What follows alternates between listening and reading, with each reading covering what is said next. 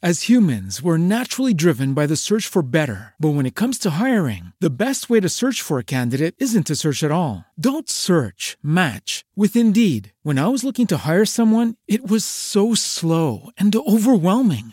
I wish I had used Indeed. If you need to hire, you need Indeed. Indeed is your matching and hiring platform with over 350 million global monthly visitors, according to Indeed data, and a matching engine that helps you find quality candidates fast. Ditch the busy work. Use Indeed for scheduling, screening, and messaging so you can connect with candidates faster. And Indeed doesn't just help you hire faster. 93% of employers agree Indeed delivers the highest quality matches compared to other job sites, according to a recent Indeed survey. And listeners of this show will get a $75 sponsored job credit to get your jobs more visibility at Indeed.com slash podcast. That's Indeed.com slash podcast. Terms and conditions apply.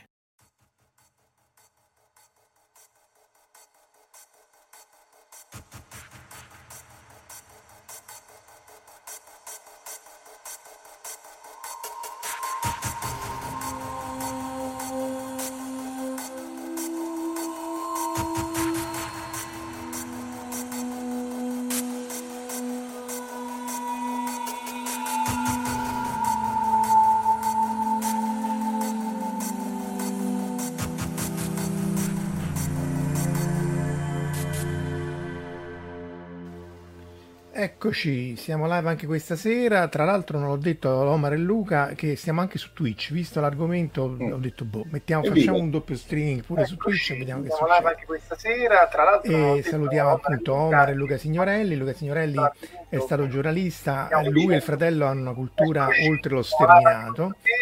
E, poi lo facciamo presentare da, da, da solo, argomenti di Tolkien, spaziano di tutto. Seguire il loro stream su, su, su, su Facebook è qualcosa di fantastico. Oggi ci siamo focalizzati sui videogiochi, ma insomma spero che Luca sarà il nostro ospite molto spesso. Salutiamo chi ci segue online, eh, Gillis, Alessandro Bitetto, Gabriele Spalla, Cunino Malo Horoba, Marco Casolino so io, Edoardo Volpi Kellerman, Cunino Malo di nuovo, Valentina dovrebbe essere il nostro ospite la settimana prossima col, col Sole, Michele Sessa, Corrado P, Verusca, Lorenz Detto Lobo, e Berusco per, varie volte, Jack Lantern, Maurizio Piccinni ed Enrico Speranza. Ciao a tutti, grazie Omar, grazie Luca di essere qui con noi anche questo venerdì della 98esima live.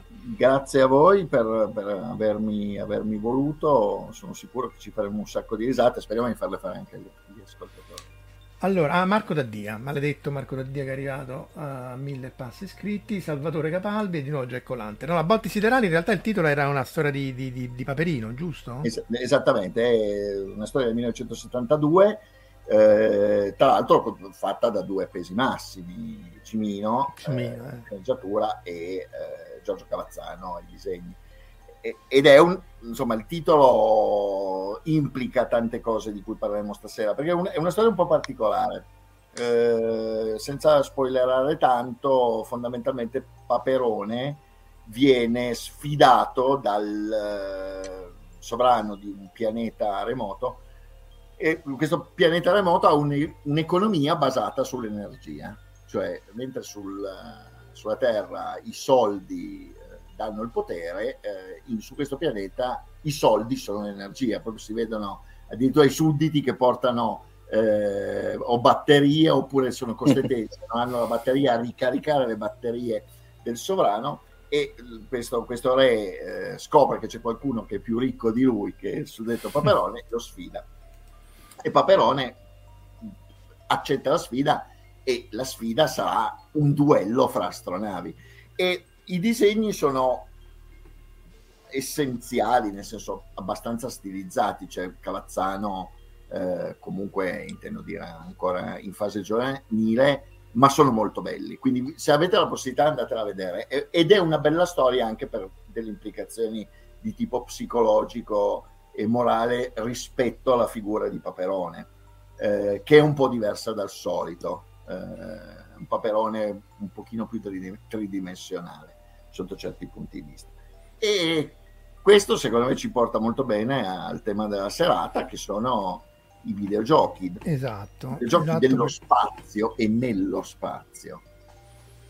Dunque, partiamo dagli albori, perché poi alla fine noi siamo nella vecchia guardia e, e in realtà forse tu, ecco, tu forse hai seguito molto di più anche quelli nuovi, ma noi, ecco, io ho le squadre, ho Elite ed, ecco, il primissimo forse Space War tu citavi nelle note che hai mandato. 1962, 61-62, quindi ha la mia, alla mia età praticamente. Questo, questo Su PDP 11 è un, ed è un uh, allora, Space War è, viene, è il primo videogioco, cioè il primo videogioco vero della storia eh, programmato su un computer trasportabile su altre piattaforme eh, in qualche modo eh, simile quel, al concetto di videogioco che, che, noi abbiamo adesso è Space War che venne programmato nel eh, nel 1961 62 da un gruppo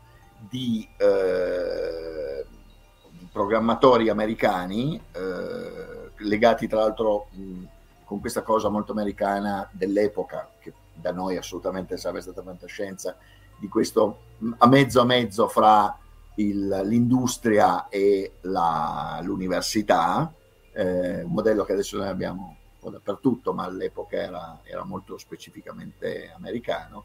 E, e, all'inizio fondamentalmente il Space War fu praticamente mezzo un proof of concept della possibilità di riuscire a... Eh, perché il Russell, quello che era l'autore di Space War, è stato anche uno dei costruttori del linguaggio Lisp, di cui magari ah, parlare primo linguaggio di oggetti.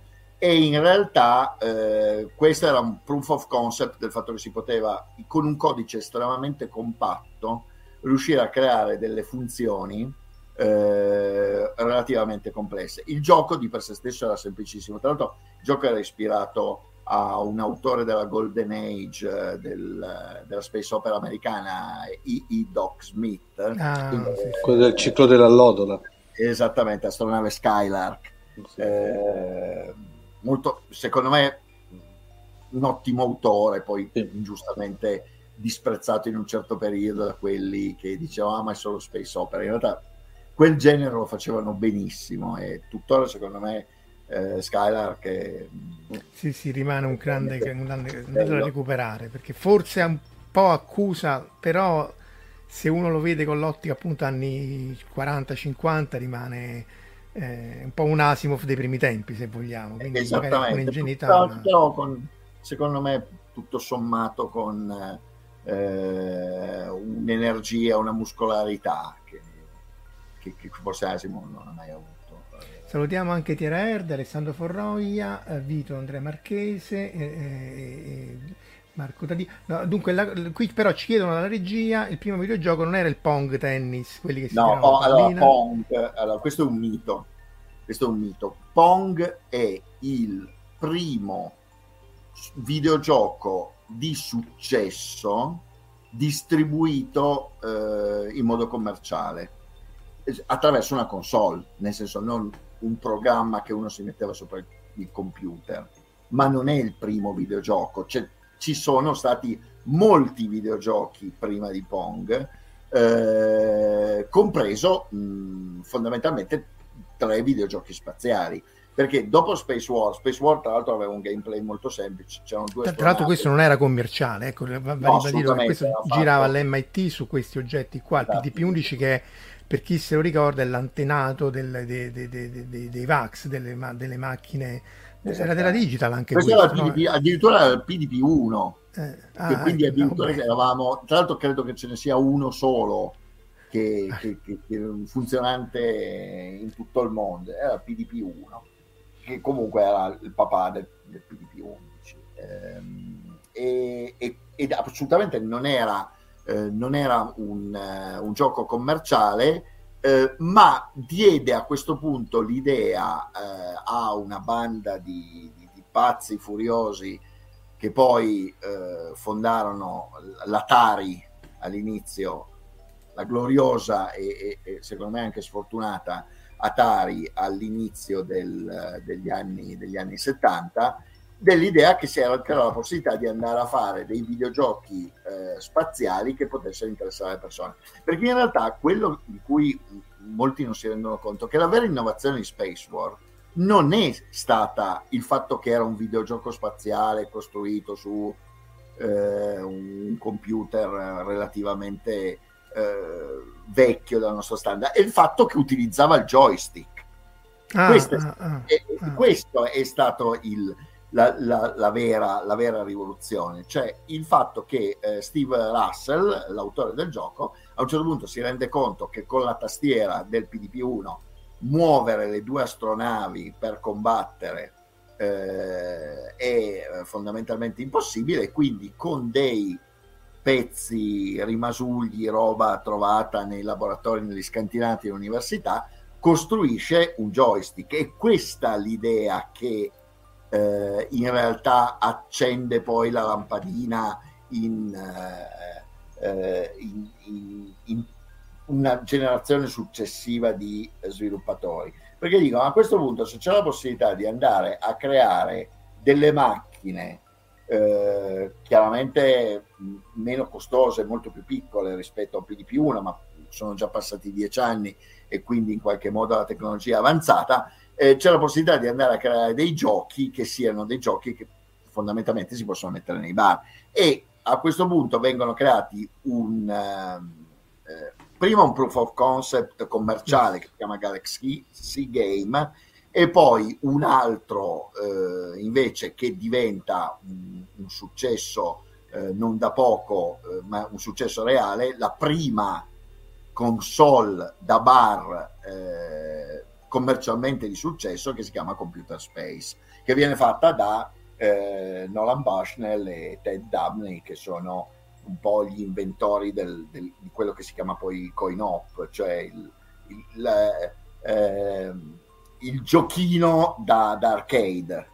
E, e che nel, nel, 1972 ne fanno mille. E, e, questo precede Pong e poi Pong diventa il grande successo perché qualcuno dice si potrebbe fare qualcosa di ancora più semplice invece che utilizzare un joystick utilizzare dei, eh, delle manopole eh, e Pong diventa poi un successo che arriva pure in Italia, mentre invece ovviamente il eh, Computer Space in Italia non arriva. Ehm, sono, ecco il. Eh, eh, sono fondamentalmente dei giochi in, interessanti perché sono in single player eh, e, e, comunque quindi permettono di avere una fruibilità che non è eh, specificamente legata al fatto di avere un amico che venga a giocare con te, c'è anche la versione double, player, eh, in realtà fanno un, eh, fanno un, successo perché costano 4.000 eh, eh, dollari più o meno di allora, che sono circa 30.000 euro di adesso, da costruire, ma possono essere affettati, essendo il modello ovviamente è, è quello dell'affitto, eh, generano un sacco di soldi, generano un revenue enorme perché la gente fa la coda letteralmente per andare a giocare. E, ed è interessante perché tutti questi giochi, tutti questi giochi che in qualche modo aprono la porta un, al mondo dei videogiochi come lo vediamo adesso, sono giochi dello spazio. A tema spaziale, sì, sì, infatti tema spaziale. acchiappa, questo, lo spazio acchiappa, c'è niente da fare. Esatto, ma il, Qual è la, la, cosa strana? Il fatto che di per sé stesso, e questa è una cosa che stasera sentirete spesso e volentieri, eh, che il, in realtà il, il, gioco spaziale normalmente apre delle porte, cioè permette degli sviluppi, crea in qualche modo del, una frontiera per quanto riguarda l'evoluzione del videogioco, ma non è un genere di successo, anzi eh, è un, il videogioco spaziale conosce poi una, una, fase di crisi enorme intorno agli anni 2000 in cui la gente non insomma la gente fa capire che non è interessata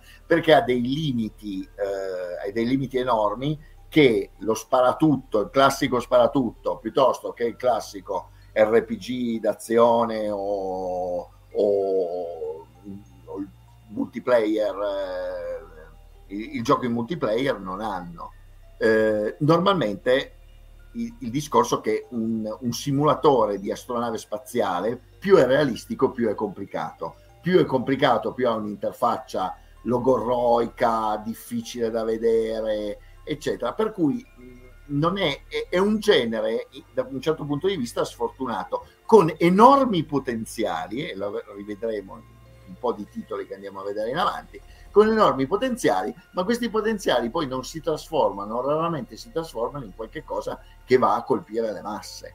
Il che è strano, perché se pensate, insomma, nell'epoca di Star Wars, eh, i giochi, quando esce il, il primo, cioè la, eh, la New Hope eh, e L'impero colpisce ancora, la trilogia iniziale, i giochi eh, di Star Wars non hanno nessun successo. Perché... Beh, c'era quello che è uscito dopo, però quello a grafica vettoriale a colori che è ancora impressionante. Eh. So esattamente, se... ma, ma, è un, un esempio, cioè ne, in realtà ne fecero uscire tanti e molti di questi non ebbero alcun successo, o comunque non ebbero un successo minimamente eh, paragonabile a quello che può essere Asteroids o vabbè, Super Mario quando uscì Super Mario, vabbè, adesso poi in questo caso Nintendo è, è un tema diverso. Um, oppure i giochi Pac-Man, qua mi citano Pac-Man. Pac-Man, esattamente, uh, Missile Command uh, o Qbert, per quelli che si ricordano Qbert, che erano dei giochi molto stilizzati, molto semplici, molto basati su, uh, sui riflessi, eh, ma che non avevano in qualche modo una storia che potesse essere una storyline che potesse essere riferita a un mondo fantascientifico fantastico come lo concepiamo adesso. E, io, ovviamente c'era anche il problema dei limiti tecnologici, era molto difficile riuscire a fare qualche cosa che avesse una storia e fosse immersivo. Però qualcuno Beh. ci prova, cioè Beh, ci sì. prova nell'84 con Elite sì, eh, esatto. Eh, esatto. prendiamo Elite, eccolo qua. Esattamente, eh... perché eh, qui cosa succede? Tra l'altro c'è una prima crisi generale dei videogiochi intorno al 1982 in cui eh, il boom iniziale delle console da bar e delle console da casa, eh, primi console Atari eccetera, eh, crollano perché la qualità dei giochi è tremenda, cioè mh, per, per, un gioco bello ce ne sono 10 eh, ripetitivi, brevi, impossibili da giocare, eccetera. Eh, che quello che salva un po' il settore è l'uscita del personal computer e, e l'uscita dei personal computer, perché qui non stiamo parlando del personal computer IBM, stiamo parlando degli home computer. Eh, c'è stato un periodo in cui eh, qualsiasi produttore di macchine da ufficio faceva uscire il suo home computer, sì, sì, molto sì, spesso con sistemi operativi diversi, non compatibili, eh, ricordia- tra l'altro con processori diversi, passiamo dal CPM 86 al, eh, ai Motorola, eh, con, tra l'altro con ehm, programmi che venivano molto spesso scritti in linguaggio macchina, quindi non erano neanche portabili perché comunque il linguaggio era il linguaggio del processore mm. che era adottato sull'home computer, per cui siamo in una situazione totalmente diversa da adesso dove hai gli engine tipo Unity o mm, Unreal e, e la portabilità è praticamente immediata. Però lì a scapito, ma lo vedremo più avanti, a scapito del fatto che in realtà è tutta roba non utilizzata. Mentre questi veramente ogni singola istruzione era pesata, esatto. studiata, anche, non è l'argomento, ma l'Hobbit, Twin Kingdom Valley, tutti questi procedurali erano robe pazzesche perché riuscivano a farci stare cose in, in dimensioni ridicole. Insomma. Eh... Corretto, ma infatti Elite, la, la, Elite è il gioco dei, dei first, cioè de, de, delle prime, è il primo gioco, non è il primo gioco eh, da casa eh, procedurale, ma è il primo con quel che, che a un certo punto i, i programmatori decidono, loro in teoria dentro un dischetto potrebbero mettere eh, mi sembra 2 trilioni di galassie con 256 sistemi luna. Poi i uh, distributori del, del, gioco si spaventano perché dicono se noi andiamo a dire che ci sono 2 milioni di galassie dentro il dischetto qualcuno pensa che ci sia la, la fregatura e gli riducono il numero di galassie a sembra 8. Forse 8, sì, erano 8 galassie perché c'era il Galactica Hyperdrive a un certo punto. Esattamente. Con 200 e che tra l'altro questa cosa di avere le galassie con i sistemi dentro e poi saltare una galassia all'altro è lo stesso sistema eh, che è utilizzato a No Man's Sky. Solo che No Man's Sky non hanno avuto nessun problema a mettere eh, a poter mettere 256 galassie con un totale di 18 quintilioni di sistemi. Poi, sì, poi... Eh, No Man's Sky ci arriverà. Eh, se lo facessero Comunque... finire insomma questo ci arriveremo insomma almeno questo era giocabile. Esattamente. E anche se e... sul Commodore 64 la seconda missione non te la faceva fare perché appunto questa era, nacque per BBC se non sbaglio esatto. c'erano due missioni di quelle proprio missioni de- della storia mentre tu diventavi potente e la seconda missione del Commodore 64 ad esempio non, non c'era e rimase sempre per noi appeso okay. qui citano tanti, tanti videogiochi Magnavox Odyssey eh, Zaxxon eh, Zaxxon, Zaxxon era bellissimo Zaxxon ci ho speso un po' troppi soldi eh. all'epoca. Beh, perché sono grafiche che Zaxxon ancora regge, tra l'altro, la grafica, cioè si sì, vede sì, che ha i suoi anni, ma, eh, ma anche Elite, esatto. tu, tutto sommato, no? Insomma, se tutto sommato esatto. cosa... e, e, l'altra cosa di Elite, quella che ricordo aveva, al netto del discorso del procedurale, aveva stupito quelli della mia generazione, era il fatto che era un open world cioè tu potevi fare quello che volevi sì, in teoria, poi in realtà facevi quattro cose in croce, però il fatto che potevi, c'era un'economia all'interno del gioco, quindi potevi comprare le cose, venderle, c'era tutto un aspetto, diciamo, quello che adesso si chiamano i tycoon games, cioè di, di arricchimento, ma c'era anche il combattimento, che, che poi sono i, eh, i, i, due dei tre pilastri dei videogiochi spaziali in generale cioè la, la, parte economica, la parte di combattimento, quella che mancava era la parte di esplorazione dei pianeti, che però arriva con quello che è il grande rivale di Elite, un gioco meno conosciuto, ma secondo me ancora più ambizioso, che è Starflight. Eccolo qua. Esattamente. Starflight procedurale, molto più piccolo, nel senso che il numero di sistemi non è enorme come in quello di eh, Elite, ma ti permette a, prima di tutto, a un contesto, una storia, un'immersività probabilmente superiori, ma soprattutto ti permette di andare sui pianeti e di esplorarli. I pianeti sono creati proceduralmente e ci, ha dei momenti eh, francamente incredibili. Eh, mi ricordo c'era un punto di Starflight in cui tu a un certo punto scoprivi un pianeta attorno a cui girava un satellite. Questo satellite era un satellite che, un po' come nell'inizio di Alien, lanciava un SOS dicendo attenzione, c'è in un punto particolare di questo pianeta c'è un'astronave che è in pericolo. Ovviamente l'astronave era in realtà caduta tan- molto prima e quindi quando poi si arrivava non si trovava nessuno, si trovavano solamente dei cadaveri, ma era un momento per, per il 1984, anzi 86 quando io l'avevo giocato, incredibile. Eh, per cui Luca, Luca, c'era già anche una cura nella sceneggiatura, diciamo, quella che adesso è... Io, io, dico che ci sono c- certi videogame che hanno dietro una sceneggiatura che sono me- meglio di tante serie, meglio di tanti eh, film. Ah, no, no, assolut- no. Questo, questo, ormai è un articolo di fede. Eh, mm. Ci sono giochi, mh, ne cito uno che assolutamente non è eh, spaziale, che si chiama Journey, eh, un gioco relativamente astratto, tra l'altro, in cui impersoni una creatura senza, senza faccia, senza nome, su un pianeta desertico che deve andare in cima a una montagna, che ha un, degli aspetti di, di, immersività, di sceneggiatura, di, di, di, esserci che nessun film potrà mai avere. Cioè questo è... Ormai io... Infatti, tra l'altro, l'industria del videogioco è la seconda industria più eh, grossa, proprio in termini fatturati, di intrattenimento. Prima, cioè, eh, più grande c'è solo la televisione, ma ormai ha superato il cinema. Sì, anche perché i costi sono quelli di un, di un di, soprattutto di quelli che chiamano i titoli AAA, no?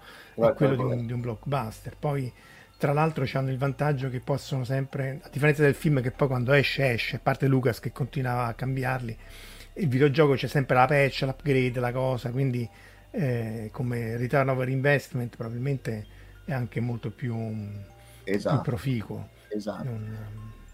Comunque il, è interessante andare a vedere, tra l'altro io sto citando Elite, citiamo Starflight, ma in realtà ci sono tanti giochi che poi seguono a questo punto questa, questa idea del, dell'open world, della proceduralità, Master of Orion, Captain Blood, eh, insomma ci sono vari titoli, sarebbe probabilmente perderemo un sacco di tempo a, a stare dietro tutti, ma ciascuno di questi ha una storia interessante. È interessante comunque che mentre eh, diciamo un po' i due pilastri sono questi, escono anche dei, eh, da un lato dei puri e semplici simulatori di combattimento, tipo il famoso Star Riders, eh, gio- probabilmente il primo gioco in cui c'era un tentativo di andare a creare un combattimento immersivo eh, con eh, un computer da casa ehm, e poi eh, abbiamo eh, all'inizio del, degli anni 90 abbiamo Wing Commander che invece... Prima, aspetta, però, prima di passare agli anni 90, forse Omar conviene vedere i film che erano mm. usciti negli anni 80 a tema sì. videogioco, perché i due si sposavano, si rincorrevano a vicenda, nel senso che l'immaginario collettivo di uno e dell'altro... Eh, Direi di sì. Forse Dir- il primissimo è Star, la Starfighter, no? Sì, es- esatto. Eh, diciamo che no, non, par- non, parlerò né di Tron né di niente, perché ormai ne abbiamo già parlato in altre sedi abbondantemente, per cui ho cercato di, di trovare e fuori. poi non è titolo... tecnicamente spaziale, no? Perché no, sì, no, è esatto. ma non... Esatto. Eh... Diciamo, The Last Star- Starfighter, che eh, è interessante, è un titolo dell'84, eh, Giochi Stellari uscito in Italia, e per la regia di Nick Castle, e eh, tra l'altro, eh, non so se vi ricordate l'incipit, no? che era congratulazioni Starfighter, sei stato reclutato dalla Lega Stellare per difendere eh, la frontiera contro Xur e l'armata di Kodan. Bravo! Eh, visto, imparato a memoria. e allora, diciamo che e, e, fa i primi film a sfruttare eh, le potenzialità della CGI, infatti sono proprio scene totalmente fatte in CGI e di, tra l'altro di ottimo livello. E poi questa qui, nella mia, nella mia, nella mia opinione, c'è la Gunstar, che è questa qua che ho messo adesso, che secondo me è una delle più belle astronavi mai apparse nei, nei, fi, nei, film di, di, fantascienza.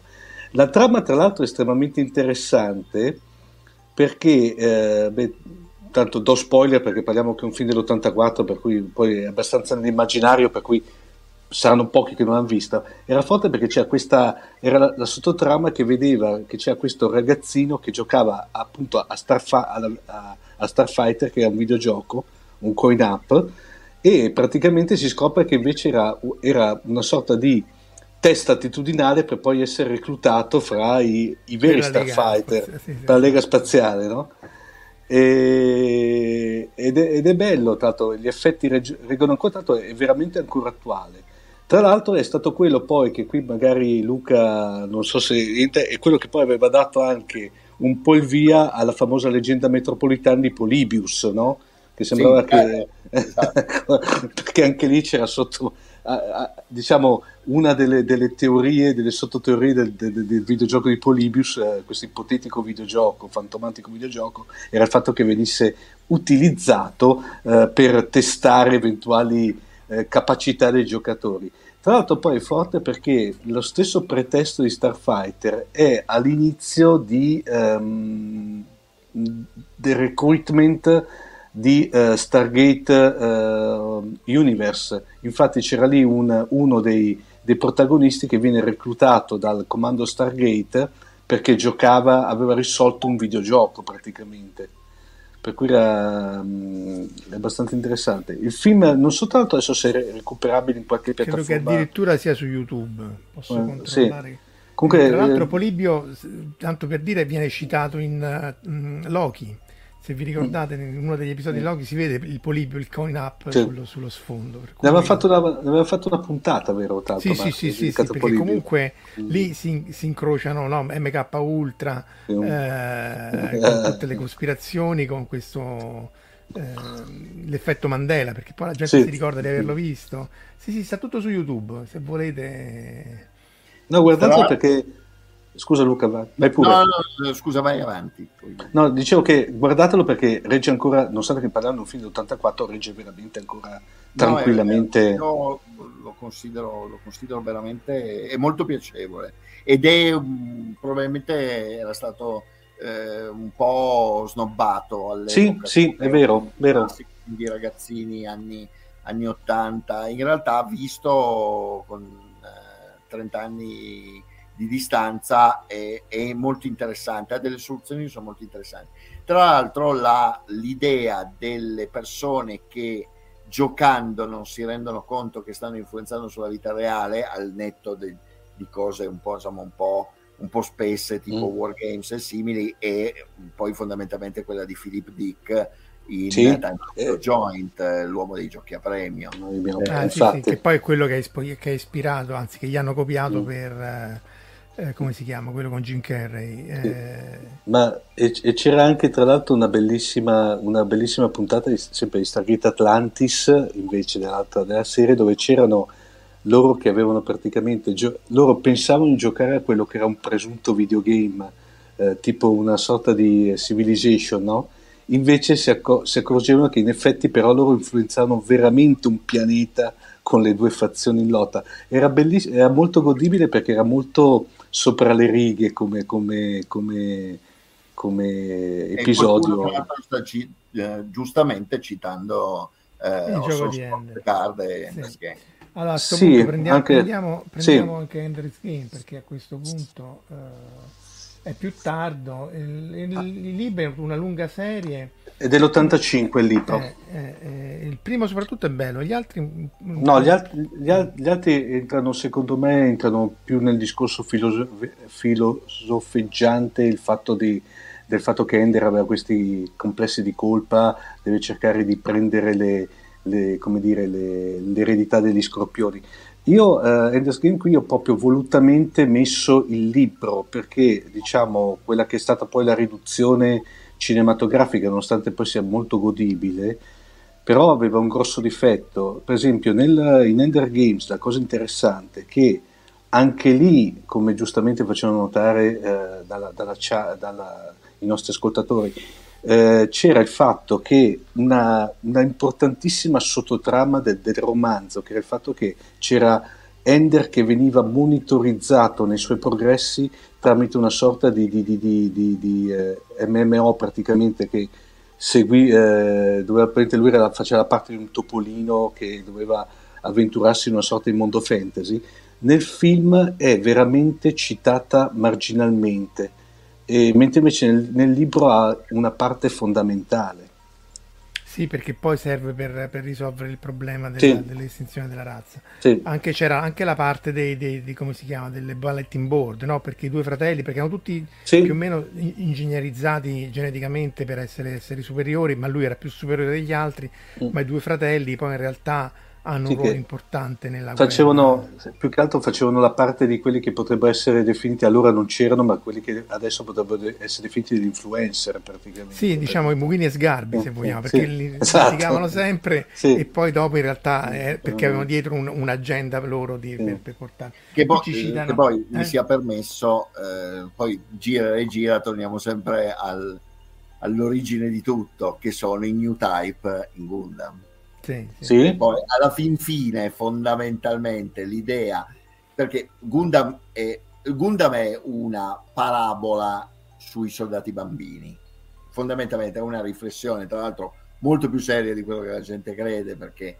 dietro c'era la memoria della seconda guerra mondiale, di tante altre cose, ma è fondamentalmente una, una riflessione che viene fatta su, su come potrebbero essere i soldati bambini nel futuro. E c'è l'idea del dei new type, che, che poi tra l'altro viene ripresa eh, in modo un po' bislacco, interessante ma allo stesso tempo bislacco in Evangelion, eh, però siamo sempre lì, cioè l'idea iniziale poi è quella. Qualcuno ogni tanto sostiene che questa idea dei combattenti bambini sulle astronavi poi fondamentalmente in realtà ed è vero questo, l'ha tirata fuori per primo Heinlein in eh, Cittadino della Galassia, dove sì. il protagonista si ritrova su questa astronave di mercanti con questa etica molto libertaria alla Heinlein, sì. ovviamente. Alla Ferenghi. Esattamente, a combattere nell'iperspazio contro i pirati. Eh, e, e, e non è la stessa cosa dei combattimenti spaziali di astronave Skylark e c'è tutta una, una, vulgata che è una vulgata diversa che in realtà poi viene ripresa da tutte queste cose sì, il soldato bambino qui citano anche Zambo 3 diciamo che ah, sì, assolutamente, verissimo verissimo, verissimo. però lì, lì a parte che Zambot forse è una delle cose migliori perché è molto molto crudo però lì l'alieno è una guerra un po' con i robottoni mentre appunto in Gundam è più una guerra come quelle che poi potrebbero essere o sono quelle attuali. Quindi in, da questo punto di vista eh, non c'è più il robottone, si passa al robot nel bene e nel male, intendiamoci. Zambo 3 rimane una delle cose più, più cupe mai fatte probabilmente, almeno della, della prima eh, generazione. E... Guarda caso poi comunque proviene... Eh, è Tomino, attori... Eh, Yoshiki Tomino, sempre, sempre esatto, lui. Esatto, poi alla fin fine eh, eh. si, si, gira sempre lì. Sì, sì. Ma lo stesso Daitar, né, se vogliamo, che era della Sunrise, eh, è, è, comico quanto vogliamo, ma in realtà il tema di fondo è abbastanza triste sotto, sia di Benjo, la lotta contro le macchine, che anticipa di molto i siloni. Però diciamo torniamo ai videogiochi e torniamo agli anni 90 dove l'avevo interrotto, quindi dopo, dopodiché si passa. Arriviamo a Wing Commander. E Wing Commander, eh, Chris Roberts, qui tra l'altro poi incomincia, questa è l'epoca in cui mm, in parte negli Stati Uniti, ma tantissimo in Giappone, c'è la nascita del designer superstar. Il, eh, lo, lo, sviluppatore, la, la, singola persona, il singolo creatore di videogiochi che eh, in qualche modo eh, crea un genere o crea un filone apparentemente da solo, poi in realtà non è vero, nessuno di questi giochi è mai stato fatto, sono quelli all'inizio, è stato fatto da una persona sola, però questa idea del, del designer, eh, del superstar, nasce poi tra l'altro con, con i videogiochi spaziali, nasce in quest'epoca. E Wing Commander che cos'ha? È diciamo in qualche modo in parte è un po' un salto indietro perché fondamentalmente è eh, c'è addirittura Mark Emil che eh, sì. fa la voce del eh, protagonista eh, insomma intendo dire è Star Wars con, per mm. della gente che non aveva i soldi per fare un tie-in con, con Star Wars ecco. ma, ma, scusa Luca faceva, faceva proprio era, faceva la parte dell'umano del Kirati dava la no, voce sì, scusa, hai ragione, hai ragione, hai ragione. Era, mm, Perché me lo, mm, me lo no, ricordavo. Hai, hai perfettamente ragione, mi sono confuso. Mi sono confuso. Ehm, e, e intendo dire, ed è il, andiamo a combattere nello spazio, facciamo le battaglie di Star Wars, ma con una grafica, un passaggio grafico, una diciamo eleganza dell'interfaccia, un'eleganza di quello che era eh, per esempio le cutscenes, cioè le, le scene eh, famosa quella della scena in cui si vede il caccia che atterra all'interno della portaerei spaziale, non so se ti ricordi, aveva questi momenti che all'epoca non c'erano, cioè li inventa questo gioco letteralmente. E crea, poi a questo punto c'è anche la X Series di LucasArts che però arriva dopo. È interessante che eh, in qualche modo la LucasArts eh, va un po' alla rincorsa in questo caso. E la gente si butta su questo eh, probabilmente in, chiedendo più azione, più eh, adrenalina e forse meno atmosfera perché eh, ripeto gli, i giochi della della generazione di Elite di Starflight in qualche modo erano anche molto basati sull'utilizzo della fantasia, eh, sul fatto un po' di utilizzare l'occhio della mente per eh, creare le immagini. Qui invece andiamo molto di più verso la direzione del fotorealismo. Eh, peccato che questo è il gioco che rovina per eh, quasi 15 anni i videogiochi spaziali, perché a questo punto tutti dicono vogliamo fare il nuovo Wing Commander. Commander. oppure tranne i, le, le quattro, i quattro produttori che decidono di buttarsi sul genere della simulazione realistica spaziale con la meccanica newtoniana per le orbite tipo Spaceflight eh, Simulator della Microsoft e, e, poi tutti gli altri che poi arriveranno poi in seguito a fare cose tipo Orbiter o Kerbal Space Project. Sì, però, che però sono ah, complicatissimi. Cioè, che sono complicatissimi. Più, sì, in realtà però in realtà abbastanza utilizzabili, sono complicatissime, sono abbastanza utilizzabili, ma non sono dei giochi e quindi l'aspetto adrenalinico e di immersività ovviamente non c'è. Ma come sempre capita in questi casi, nel momento in cui tutti eh, i produttori si lanciano su un filone non cercando di innovarlo, ma semplicemente cercando di raggiungere dei risultati tecnici all'epoca assolutamente irreali- irrealistici, considerati eh, i, l'hardware e le capacità del computer, il risultato furono dei disastri. Eh, e il pubblico, a partire dalla metà degli anni 90, a questo genere incominciò a disaffezionarsi e soprattutto perché eh, il, arriva la killer app e la killer app è Doom chiaramente. Sì l'avevano citata anche prima first person shooting quello effettivamente anche lì ha rivoluzionato. Esattamente con il, il, tra l'altro in cui ci si può sparare in rete che è quello che poi rende Doom. Doom è, è interessante per tanti motivi è innovativo eh, John Romero comunque secondo me è è uno dei pochi veri genialoidi del, del, del, della creazione dei videogiochi. Però è anche vero che aveva, approfittava di una tecnologia che la generazione precedente riusciva ad avere.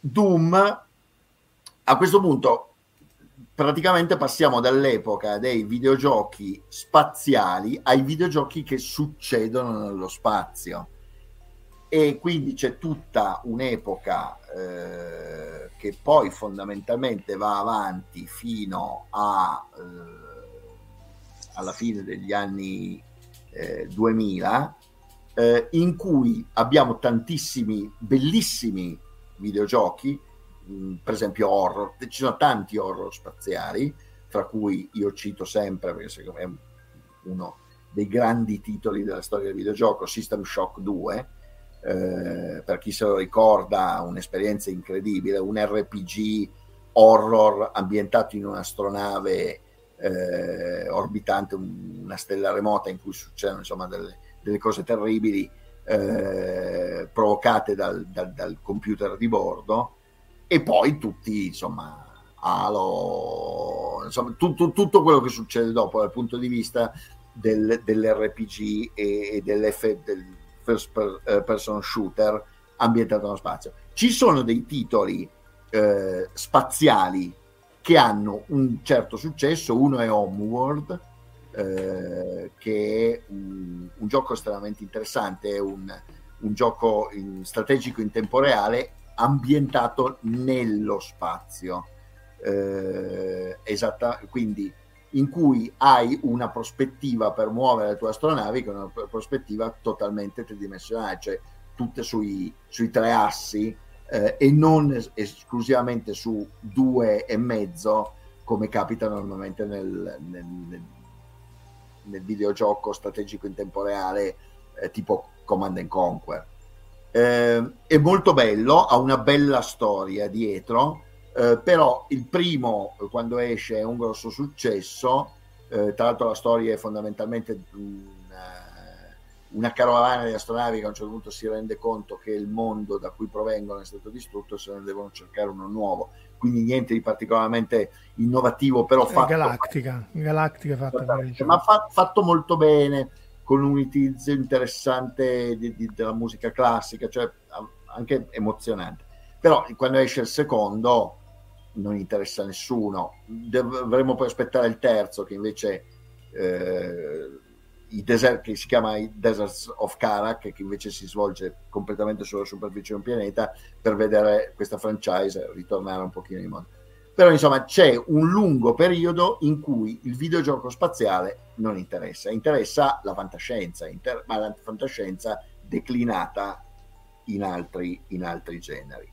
Il ritorno di fiamma, eh, quando è che avviene? Avviene nel, eh, alla fine degli anni 2000, quando la tecnologia è arrivata al punto giusto, ma soprattutto c'è una nuova generazione di eh, sviluppatori che sono cresciuti con la fantascienza, cresciuti con Star Wars, cresciuti con tutte queste cose che vogliono avere il, tutta la bellezza eh, grafica e l'azione dei, eh, dei first person shooter, degli MMO, dei, dei, dei Call of Duty e dei, eh, dei Quake ma messa nello spazio. E quindi a questo punto arriviamo a quelli che poi sono fondamentalmente i più grandi titoli. Ah, c'è un intermezzo, in realtà in questo interregno c'è un titolo che tiene un po' aperta la porta, che un po' porta la, la, la,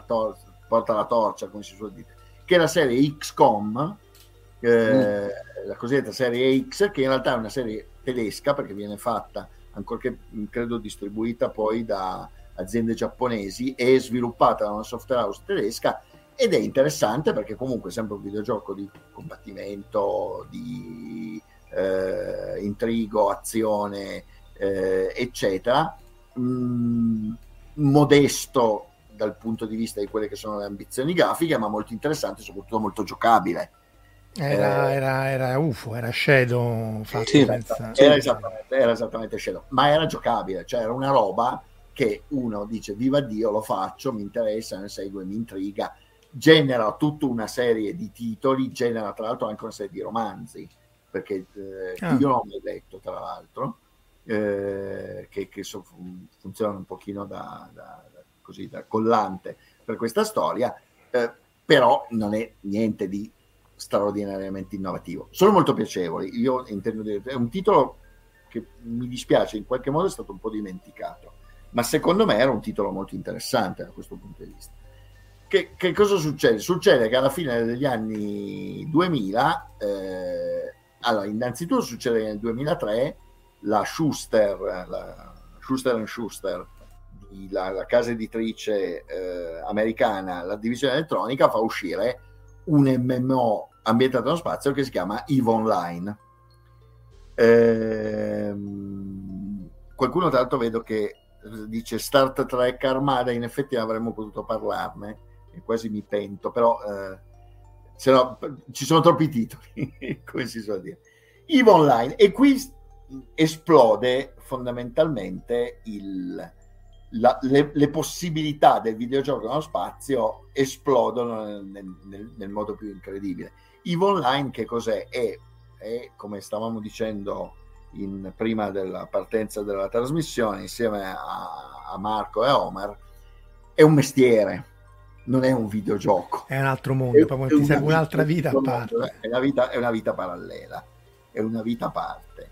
E, e fondamentalmente che cos'è? Eh, è un, uh, un MMO, quindi un videogioco che è basato sull'interazione di migliaia, migliaia, se non decine di migliaia credo che siano centinaia di migliaia in questo momento addirittura di giocatori online, non ha nessun senso come gioco diciamo in solitaria, come gioco a singolo giocatore, in cui tu assumi l'identità di un, un, un granello di sabbia, una pedina, un essere totalmente significante all'interno di una galassia di 7800 sistemi interconnessi fra di loro e in cui puoi fare di tutto.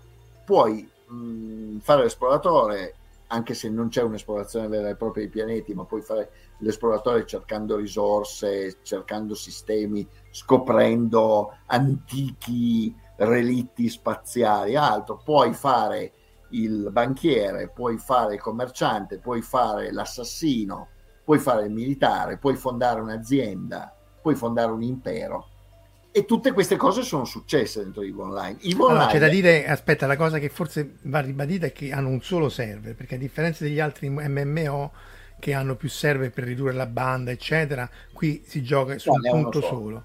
E, e, uno in Cina in realtà, quindi sono due server, quindi gli eventi sono gli eventi di Eve, non è che gli eventi, eh, quindi è proprio un mondo parallelo. Esatto, ed è, ed è la, una soap opera, cioè è la grande soap opera del, del videogioco del videogioco spaziale perché c'è un sacco di gente che non ha mai giocato a EVE Online ma è totalmente affascinata dalle eh, io mi leggo, sì, sì, mi leggo i resoconti. Sì, sì, Esattamente. Esatto. E, e, qui parliamo di quelle più famose. Eh, EVE Online è stata la sede della più grande battaglia online mai fatta, anzi in realtà non è la battaglia online, delle battaglie online, perché in realtà questo record si è ripetuto varie volte, la più grande eh, battaglia online mai fatta nella storia del gioco al computer il bagno di sangue di BRB, eh, BRB 5D, se mi ricordo bene il, il nome, in cui eh, sembra intorno ai 7500 giocatori, di cui 2100 all'interno dello stesso sistema e gli altri nei sistemi attorno, per 21 ore se le diedero di santa ragione. Tra l'altro, se qualcuno conosce l'interfaccia EVE Online, l'interfaccia EVE Online è stata definita, secondo me, brillantemente da un mio amico, Excel con un bello sfondo perché non è assolutamente eh, non è assolutamente intuitiva. Devi fare dei corsi ma dei corsi lunghi eh, abbastanza complessi e, e, li fai perché se, se ti prende la, la, scimmia di EVE Online eh, a me fortunatamente non, non ha preso. Io sono di quelli che ha affascinato dal contorno ma riuscire a giocare mentre ho una vita, eh, una vita reale. Che, eh sì, che... perché quello è il problema di questi MMO, è proprio questo. Che... Allora, vi citerò altri due. Ah, tra l'altro, la battaglia, quella, la famosa battaglia eh, che durò 21 ore, venne poi persa da una delle parti, come stavamo dicendo prima a Marco, perché c'era il problema del fatto che i giocatori ovviamente erano distribuiti su tutto il globo, a un certo punto un sacco di giocatori dovevano andare a dormire perché, o dovevano andare a lavorare. A lavorare soprattutto perché dormire lo saltavi, però a lavorare insomma in qualche a, maniera. A, a, a seconda delle, eh, appunto della zona. Ma la cosa pazzesca è che questa battaglia in cui in termini di moneta del gioco credo che si siano persi qualcosa tipo 21 triliardi di ISK, cioè Mm, una roba senso. Ma questi tra l'altro si traducono in circa da 300 a 330 mila euro di soldi veri, ok? Perché questa economia sommersa di EVE Online in realtà sottintende un'economia vera, perché c'è la gente che poi per, per avere l'astronave, per avere l'update, per avere l'informazione, eh, paga dei soldi veri. E qui arriviamo al secondo episodio, che io trovo divertente a un certo punto un giocatore EVE Online decise che doveva uccidere il gioco, eh, non nella vita reale. Attenzione, mm. prima che YouTube sente questo e ci dice qualcosa. Uccidere un altro giocatore che era protettissimo perché era il capo di un'importante corporazione all'interno di EVE Online e ha pagato due figuri i quali si sono infiltrati all'interno di questa corporazione per un anno sono saliti nella scala e nella fiducia di questa persona, poi l'hanno, sono riusciti a isolarlo in una zona buia di Online e l'hanno coppato. Ok? E quindi è una roba eh, assolutamente senza... Ma di questi episodi ce ne sono tantissimi.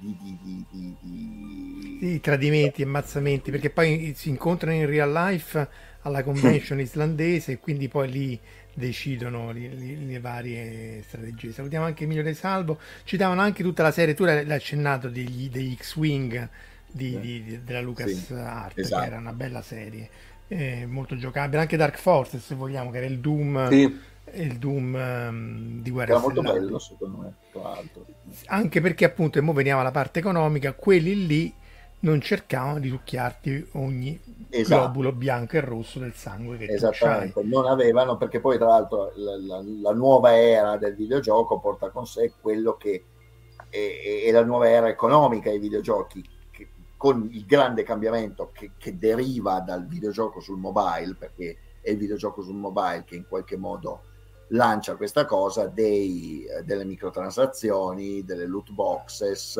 eh, delle, dell'economia, cioè del fatto che poi per giocare, per vincere nei videogiochi, sei costretto a spendere dei soldi veri. Tra l'altro, eh, adesso poi EVE Online da questo punto di vista è un po' un'eccezione, tra l'altro il gioco è gratuito, Eh, ci sono un sacco di cose che in EVE Online per riuscire a farle devi spendere dei soldi, però in qualche modo mh, non è un... Onesto. È, è, onesto ne, nella sua disonestà, nel senso, io dico sempre che EVE Online è, potrebbe essere tradotto in guida galattica per grassatori dello spazio, sì, sì, sì. oppure il il turlupinamento siderale. Cioè, il, entri in EVE Online, la prima cosa che ti capita dopo 10 minuti è che qualcuno cerca di fregarti. Però in qualche modo è abbastanza chiaro, non c'è quella cosa terribile, orribile, predatoria, oscena, sbagliatissima del tentare di fare infognare la gente a un gioco facendo acquistare in continuazione elementi per andare avanti. L'effetto tipico da free to play sui... freemium, sì, sì. Freemium, hanno fatto esatto. una puntata di South Park prendendolo in giro perché effettivamente quello è... Ma poi ne parlavamo pre- pre- preparando la puntata, no? Tu mi hai fatto vedere tutti i trucchi per, per, per, per, truffare la gente, insomma, tra quello e il gioco d'azzardo, allora è meglio il gioco d'azzardo. No, ma tra l'altro, le, soprattutto le loot box, per chi in questo momento è collegato che non sa cosa siano, sono quelle cose che si trovano in quasi tutti i videogiochi dei telefonini, per cui eh, hai una scatola davanti, ci clicchi sopra e esce fuori il premio casuale e le prime scatole sono gratis e quelle successive in realtà le paghi è, per, è gioco d'azzardo ma è gioco d'azzardo per i bambini è molto difficile che un bambino vada a giocare EVE online per, per ovvi motivi perché è difficile che un bambino si interessi ad Excel ma eh... Eh, può essere anche forse un'introduzione Excel È una ciappola. Eh, e, e, ci arriviamo a Star Citizen. Vedo che qualcuno sta chiedendo. Adesso ci arriviamo, ci arriviamo a Star Citizen. E, e, ma è chiaro che poi andremo a vedere avanti, perfino dentro eh, Elite Dangerous hanno a un certo punto messo le microtransazioni, mettendo le mani avanti, giurando che eh, si trattava esclusivamente di microtransazioni per quelli che si chiamano i cosmetics, eh, cioè quindi variazioni sulla tua astronave o variazioni su quello che l'accessorio che porti o altro, quindi nulla che ti permette di vincere il gioco, ma in realtà in Elite Dangerous mica vinci, cioè quello che conta è, è anche molto l'apparire, avere l'astronave figa e avere eh, il, l'accessorio interessante. Però vedo che qui eh, reclamano eh, Star Citizen e anche in effetti dal punto di vista cronologico è giusto arrivare perché Star Citizen, Star Citizen è ancora un'altra cosa, sempre in questa strana economia eh, predatoria, semi-predatoria e semi-entusiasmante del, del, del, gioco moderno. Star Citizen è, eh, viene annunciato nel 2009, se mi ricordo bene, eh, da un team, un dream team di, di programmatori attraverso una sottoscrizione pubblica su internet che raccoglie circa immediatamente 2 milioni di dollari con la promessa di fare il videogioco spaziale definitivo con tra l'altro una serie di elementi che negli altri videogiochi non c'erano mai stati principalmente la possibilità di abitare la tua astronave non di essere nella maggior parte dei videogiochi tu sei l'astronave. Cioè, hai una modalità in cui sei fuori oppure c'è la modalità in cui tu ti trasformi in astronave. Nel caso di Star Citizen puoi avere astronavi anche molto grosse, veri e propri yacht dello spazio, veri e propri incrociatori in cui tu puoi girare, che puoi modificare, che puoi personalizzare con questa promessa di una grafica straordinaria e di eh, questo modello di eh, combattimento di gestione dell'astronave straordinaria, questi sono eh, 13 anni che stanno andando avanti, hanno raccolto per adesso 63 milioni, credo, intorno ai 63 milioni di dollari di investimenti, più anche no, non solo investimenti ricevuti da chi dà loro soldi del pubblico, ma anche proprio investimenti da altre aziende e il gioco non è ancora uscito. Eh beh, quella, sono, sono buoni tutti a fare 60 milioni di dollari usando il videogioco. La vera arte si vede senza fa fare i soldi. Senza...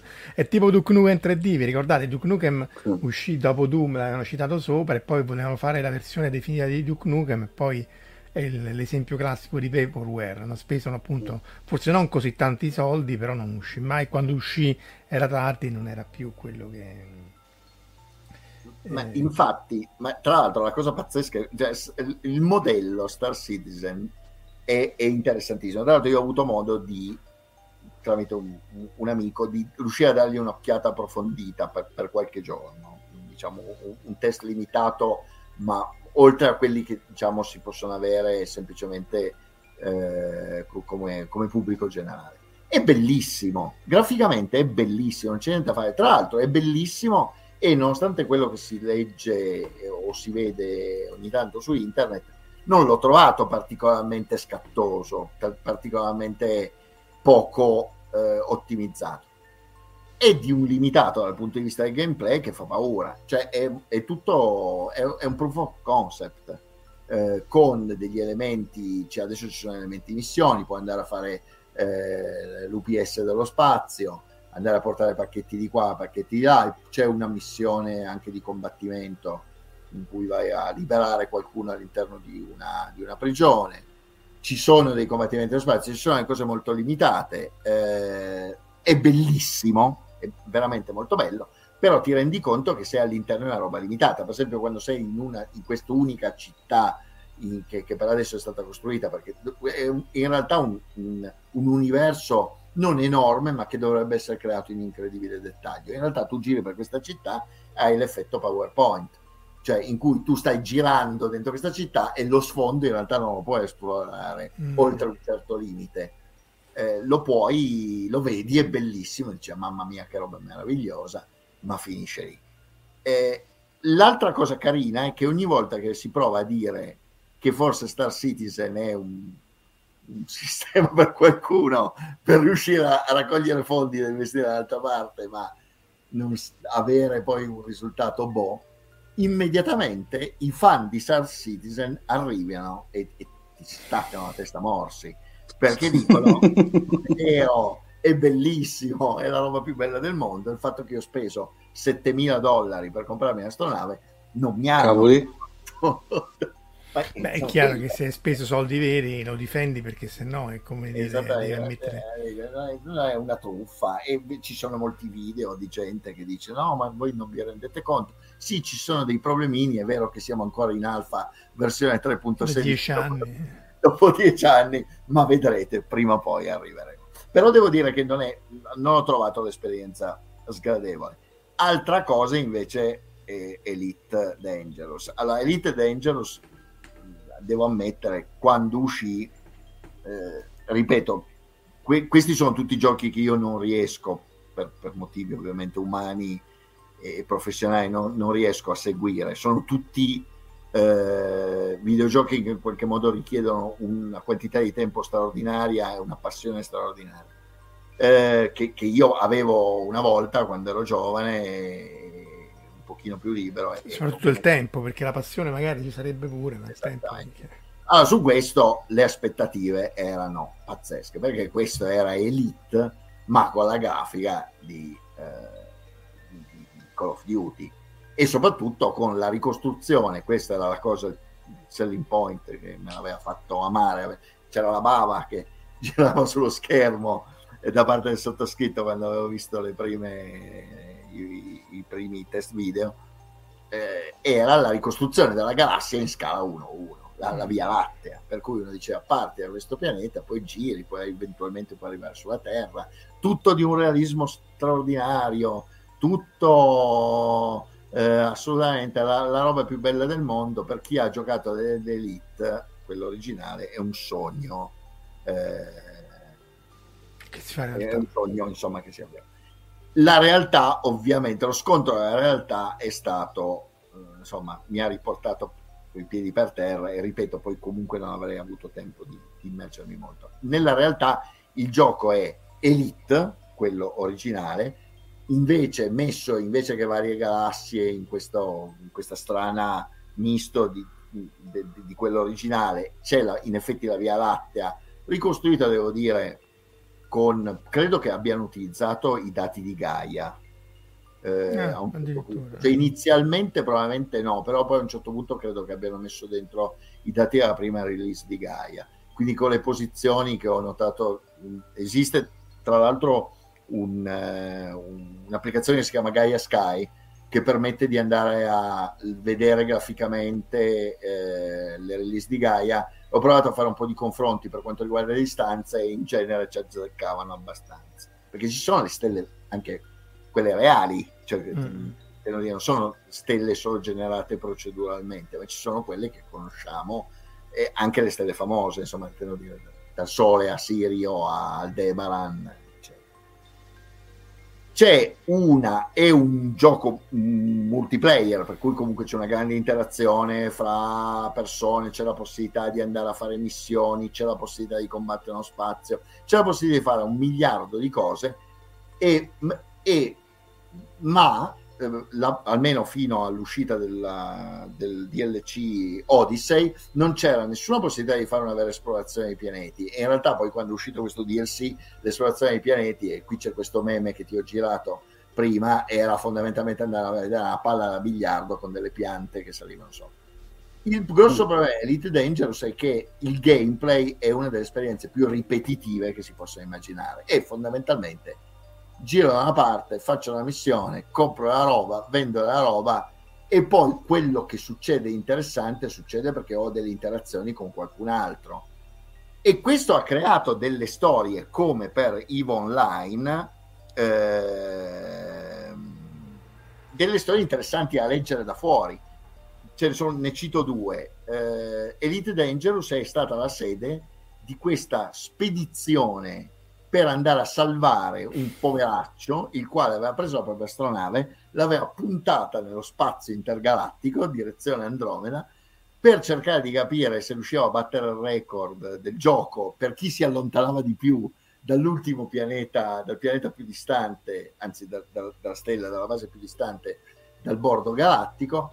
Fa, questo ha fatto 42 giorni di viaggio e su questo numero 42 ci sono sbizzarrite le, le, diciamo le, le, supposizioni. Dopodiché si è ritrovato senza, eh, senza benzina. Perso nello spazio siderale non poteva fare niente. C'è un, ha un sistema Elite Dangerous per tornare all'ultima base ma avresti, avrebbe perso questo viaggio di 42 sì, giorni al suo record. Per cui questo se ne stava lì per mesi nello spazio siderale con l'astronave e a un certo punto salta fuori che esiste una, una compagnia, un gruppo, un team eh, all'interno di Elite Dangerous che va a salvare la gente che si mette in questa situazione. Per cui questi hanno i mezzi, hanno i tecnici, hanno il uh, carburante per andare a riprendere una specie di uh, soccorso alpino cosmico, come diciamo una roba di... E questi sono andati e hanno fatto quella che è stata una roba... Protoaci sì, esattamente, una cosa di questo tipo, è pronto ACI intergalattico di quelli che cercano di andare a Andromeda e scoprono che non c'è il distributore fra qua e Andromeda, cosa che in effetti. E, ehm, e l'hanno recuperato e questa è una roba tipo 600 ore ed è considerata una delle più grandi spedizioni collettive mai fatte nella storia dei videogiochi. E l'altra storia invece dà un po' l'idea un po' di questo sottofondo non piacevolissimo di alcuni di questi giochi, perché un, qualcuno, un signore del Texas, ha messo in piedi in Elite Dangerous la prima economia schiavistica di un videogioco. Nel Texas, ovviamente, no? Perché comunque... e, cioè, ma una vera economia schiavistica, nel senso che questo intercettava, tra l'altro riprendendo esattamente come funziona l'economia schiavistica adesso, intercettava eh, solitari viaggiatori dello spazio con... Eh, più soldi che buon senso, gli diceva se vuoi fare ancora soldi prendi questa astronave che io generosamente ti offro, lasciami la tua, mettila da parte, vai su questo pianeta dove potrai scavare questo metallo prezioso che poi io ti comprerò a prezzi favolosi.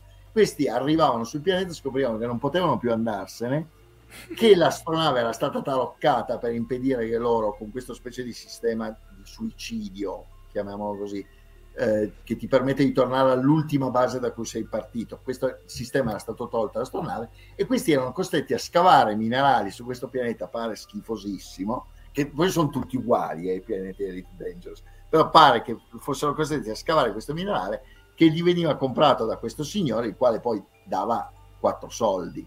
E questo eh, ha giusto giustamente, no, giustamente ma è un'altra cosa. Questo ha fatto eh, articoli, ha scritto cose a Montevideo in cui si è beato del fatto di essere fiero, fiero di essere schiavista. Esattamente. Io sono riuscito a creare un'economia scavista sulle Elite Dangerous, ma chi frequenta Elite Dangerous mi ha detto che in realtà questo genere di comportamento è continuo, mm. perché eh, è un sistema che in qualche modo non è tanto viaggiare nello spazio, è fondamentalmente anche qui un pochino come in Elite, in uh, EVE Online, è un po' fottere il prossimo, eh, se mi si è permesso il francesismo.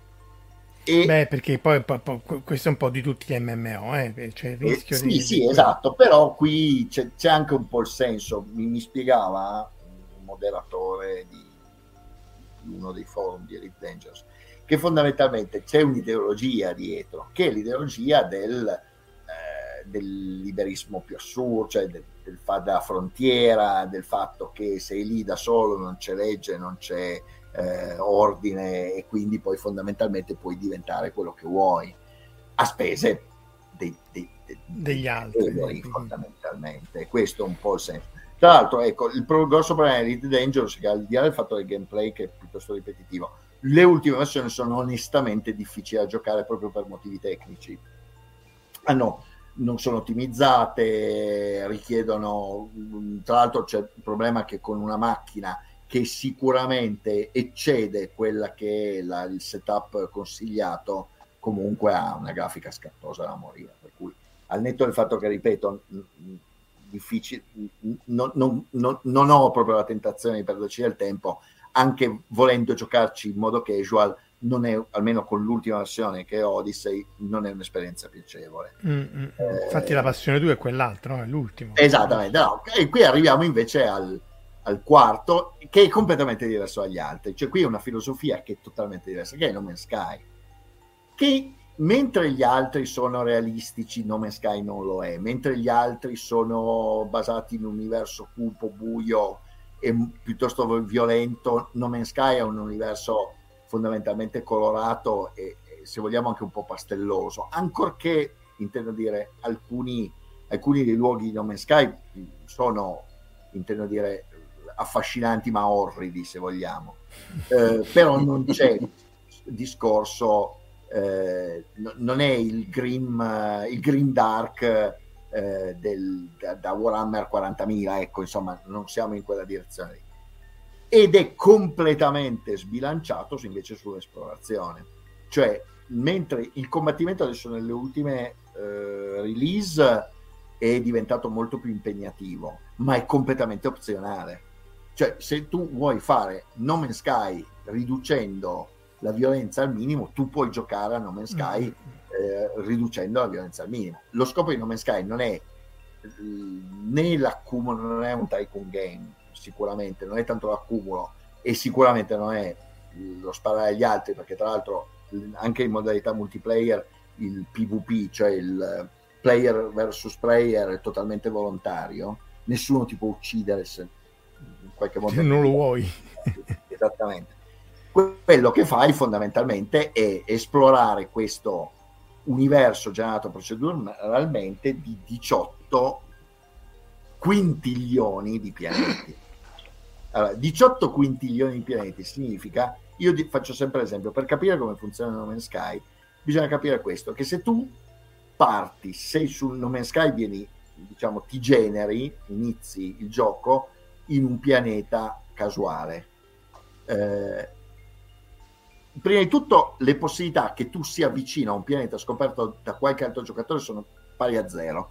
Cioè tu normalmente sei in un'area in cui migliaia, se non milioni di pianeti, di, di, di sistemi stellari che attorno sono ancora da scoprire. Ma non è quello il punto. Il punto è che se tu scegli, facendo, diciamo, scegliendo sulla mappa galattica un sistema entri dentro questo sistema, scegli un pianeta a caso, entri eh, su questo pianeta in un'area a caso, scendi l'astronave, ti guardi in giro, dopodiché risalti sull'astronave e te ne vai via senza prendere nota di dove sei stato, non c'è ne- è l'ultima volta nella tua vita che tu hai visto quel posto. È un po' come se ci pensate, non so se siete fan di Borges come lo sono io, il libro di sabbia, in cui eh, cita esplicitamente eh, questo libro che ha un numero di pagine praticamente infinito, per cui aprendolo in qualsiasi punto a caso e leggendo quella pagina, quando la serie è chiusa, quella pagina non la ritroverai non mai. Non mai più. Esattamente, è molto simile. Ha un senso di malinconia, di solitudine, che per qualche giocatore, eh, soprattutto all'inizio, quando Non Man's Sky era molto più rozzo, se vogliamo, di quello che adesso, era eh, a volte un motivo per non giocare, perché cioè, mi sento un granellino di sabbia in un mare cosmico. Eh, alla, alla Lovecraft, però è bello perché poi di, appunto dipende molto dallo spirito del giocatore. Di solito questi più moderni prediligono l'MMO tut, tutto il combattimento, mentre forse noi che siamo più della vecchia scuola dice ma io già ho problemi nella vita reale, mettermi a litigare nella vita pure virtuale. No, ma esatto, ma poi, poi No Man's Sky ha questa cosa del fatto che è totalmente casual, cioè ci puoi giocare veramente 10 minuti al giorno, vai, giri, puoi fare un pezzettino di missione, costruire qualcosa, ha tutto un sistema molto elaborato di costruzione di basi in cui puoi eh. costruire anche delle cose piuttosto barocche. La, Luca, la cosa... non, non conoscendolo, si può dire che è più user friendly? È molto più, sì, è user friendly, è proprio la definizione user friendly, è fatto apposta, eh, soprattutto nel perché tra l'altro, ecco, questo mi permette di andare a dire, comunque anche No Man's Sky ha una, sua storia eh, diciamo extra gioco perché No Man's Sky è noto nel, nel, mondo del gaming per essere stato aver avuto uno dei lanci più disastrosi della storia dell'industria. Un lancio che è una leggenda ci si potrebbe fare un film il gioco viene annunciato nel 2014 eh, ha una serie di rimandi però poi dopo due anni anzi nel 2013 eh, e poi nel 2016 esce poi si è scoperto dopo sotto parecchie pressioni da parte della Sony, Sony di Giappone tra l'altro, eh, che a tutti i costi voleva che il gioco uscisse, dopo una campagna in cui si era creata una hype attorno a questo gioco che era spaventosa, perché eh, avevano fatto vedere de- dei video in cui si vedevano appunto pianeti con questa generazione incredibile di delle bestie più, più fantastiche, degli ecosistemi più incredibili, battaglie spaziali tutta una serie di cose che poi nel gioco che esce nell'agosto del 2016 o non c'erano oppure c'erano in una forma molto embrionale. Eh, questo ha, ha, creato nell'immediato un, un, un, backlash, un odio nei confronti del gioco e di chi l'aveva creato è stato incredibile, ma sono successe delle, cose veramente a film. Gente che è andata a picchettare la sede della Hello Games eh, e poi a un certo punto hanno visto giravano foto in cui la, la, la, sede sembrava che fosse stata chiusa per cui si diceva questi se ne sono andati via con i soldi. Perché il gioco all'uscita era stato un successo dal punto di vista dei vendite eh, addirittura poi a un certo punto c'è stata una class, class action contro, contro Hello Games dicendo che c'era stata pubblicità truffaldina tutta una serie di cose. In realtà dopo 5 otto settimane dall'uscita, è incominciata, la Hello Games ha incominciato a far uscire una serie di update, adesso siamo arrivati dopo sei anni alla diciannovesima, completamente gratuite, che hanno profondamente cambiato il gioco, per cui il problema non era eh, un'uscita truffaldina, ma semplicemente un'uscita eh, prematura, però anche lì. prematura, dovuta. Qui citano 2077 di qualcosa ne sa Marco Taddia che ci ha fatto vari no, quello è terribile. No, no, quello, quello, Cyberpunk 2077 e lì, ecco lì invece c'è la sensazione della truffa perché è un gioco anche qui uscito con eh, una hype bestiale che poi è eh, quando è uscito era una roba sì, era un, neanche un walking simulator era una roba ingiocabile. Tra l'altro piena di problemi eh, beh, anche qui molto bella dal punto di vista visivo, però in cui giravi questa città eh, cyberpunk e dice che bello, sono, oh che bello, sono una città cyberpunk, ma il gameplay, ecco quello è stato, quello e un paio di altri titoli che sono usciti ultimamente è proprio questa sensazione di questa hype che viene lanciato su titoli che poi vengono venduti e poi testei abbandonati. Eh, c'è Anthem, è stato un altro titolo di questo genere, non so se qualcuno ah, degli Anthem come, come, inno praticamente. Come inno, esattamente, che è uscito, fatto uscire dalla BioWare, che è quella che aveva fatto Bioshock, tra l'altro. Mm, eh, e, e, vabbè, cioè, adesso è proprio insta- è completamente abbandonato, addirittura non c'è neanche più il supporto per le console, è una roba veramente, eh, veramente, veramente oscena. E tra l'altro con un'idea interessante, quella di questa storia di combattimento fra guerrieri che hanno questa specie di armature fantascientifiche che permettono anche tra l'altro di volare in un ambiente, in un ambiente molto bello, molto, molto colorato, ma ripeto anche qui il gameplay inesistente.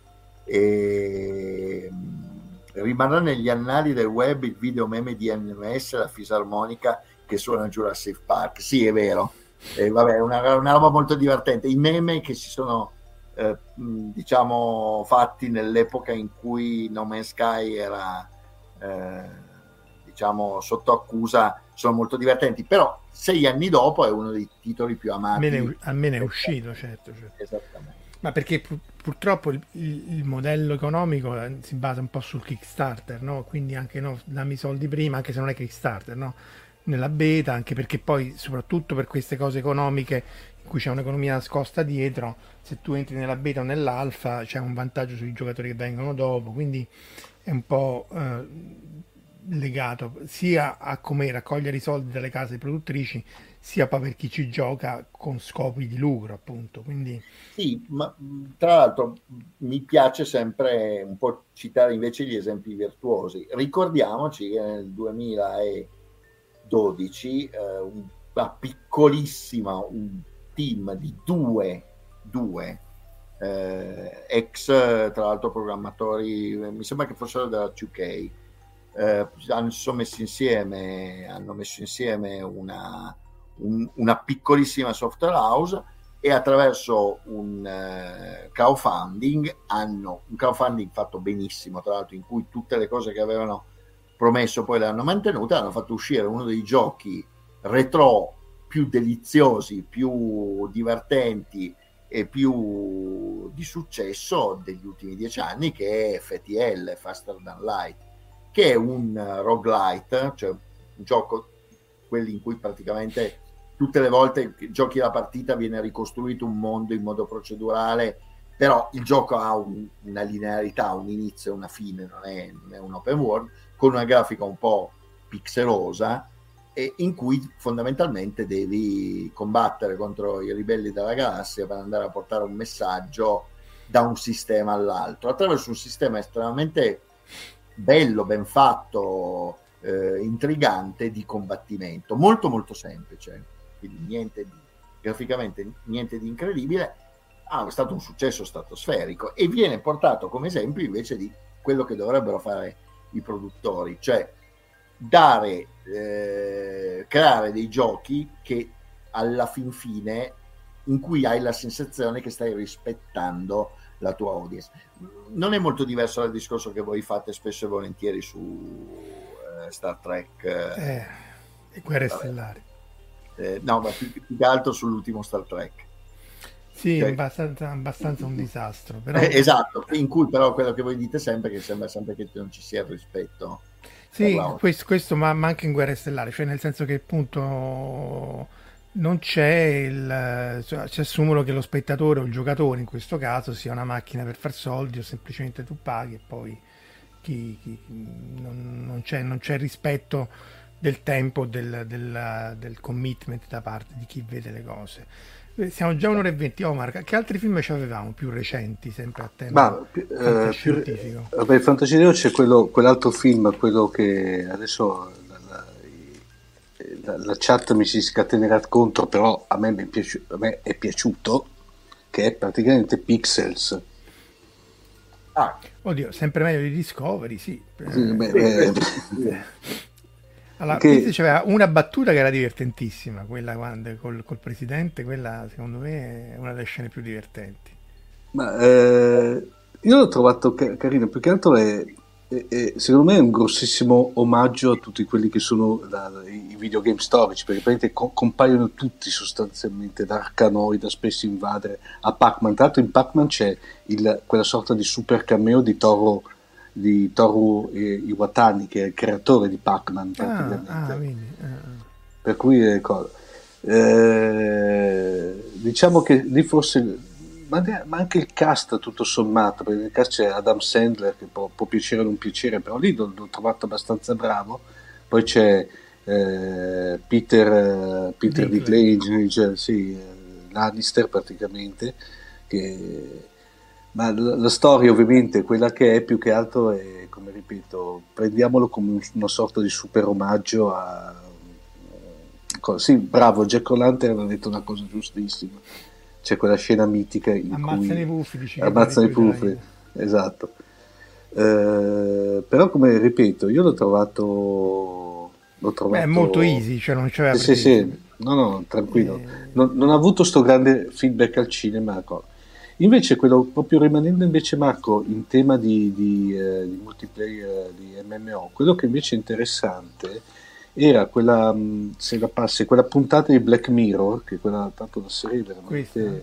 esatto, che era USS Callister, proprio si chiamava, e che era, si basava su questo sorta di videogioco che si chiamava Infinity, no? che era, tanto funzionava anche con delle interfacce neurali stile alla, alla Matrix, diciamo. E, però eh, più che altro lì era proprio il discorso del giallo, quello che vedete in primo piano che praticamente si assume una sorta di simile capitano Kirk, tenuto conto che lì la, ehm, si chiama USS Callister perché questo videogioco che si è creato, quello della persona lì, è una sorta di, di sottosistema dedicato a lui, a, solo a lui, lui era il programmatore era so- anzi uno dei due soci fondatori di, della società che faceva Infinity era quello però diciamo il tecnico, quello diciamo il programmatore, poi c'era quell'altro che era tipo il frontman, che era quello che si occupava più che altro di public relation e amministrazione. E la cosa interessante è che lui era un fanatico di questa serie di fantascienza eh, alla Star Trek de- degli, anni, de- de- degli anni 60 ma è bello perché dopo adesso questo qui non ve, non ve lo spoiler perché vi consiglio di andarlo a vedere tanto si trova su, uh, su Netflix, su Netflix eh. sì, ma poi è abbastanza recente anche non ha senso spoilerarlo però c'è tutta la sottotrama che è estremamente interessante e estremamente intrigante un grande Dice film Lobo eh? scusa.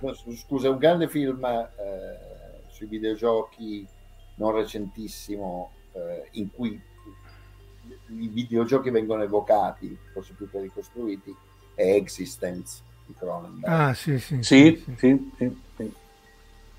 Quello... Però que- quello, lo vedo, quello, lo vedo, però abbastanza borderline, cioè non considero proprio fantascienza, non...